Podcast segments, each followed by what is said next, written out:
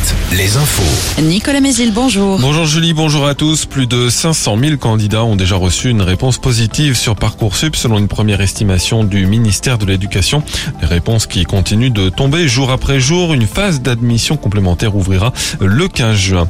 La 14e journée de mobilisation contre la réforme des retraites s'annonce peu suivie demain à la SNCF. La compagnie ferroviaire annonce un trafic très légèrement perturbé avec 9 trains sur 10 en circulation, toutes lignes confondues.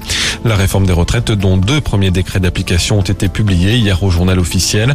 L'un sur le report de l'âge légal de départ à la retraite à 64 ans, l'autre sur les départs anticipés. À Saumur, un débrayage en fin de matinée au lycée Carnot Bertin. Un collectif du personnel appelle à cesser le travail entre 11h et midi pour protester contre la réforme du lycée professionnel et la mise en place du pacte enseignant. Au chapitre judiciaire, décision aujourd'hui du tribunal de la Roche-sur-Yon dans le procès d'un kiné du bocage vendéen. Il est jugé pour agression sexuelle sur l'une de ses patientes. Il lui aurait également proposé de prendre de la cocaïne pendant la consultation durant laquelle se sont déroulés les faits. 50 prisons dont deux fermes ont été requis par la procureure. Un tag antisémite découvert en centre-ville de Cholet. Selon le courrier de l'Ouest, l'inscription datant de plusieurs jours a été recouverte dans le week-end. Elle a été inscrite sur un mur à quelques mètres d'une stèle en mémoire de déportés juifs.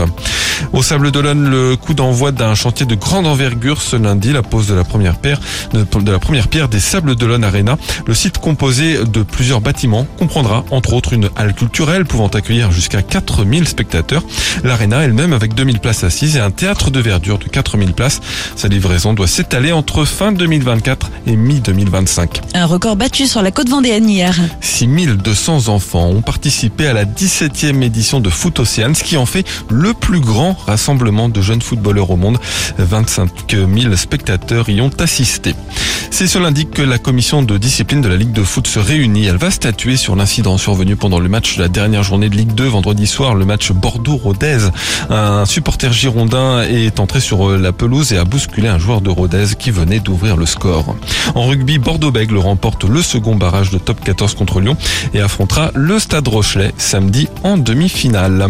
La météo des forêts Vendée et Maine-et-Loire sont en vert aujourd'hui, mais le territoire vendéen est classé en jaune pour demain par Météo France pour un risque de départ de feu modéré. Côté ciel, c'est encore du soleil aujourd'hui avec des maxi entre 27 et 29 degrés.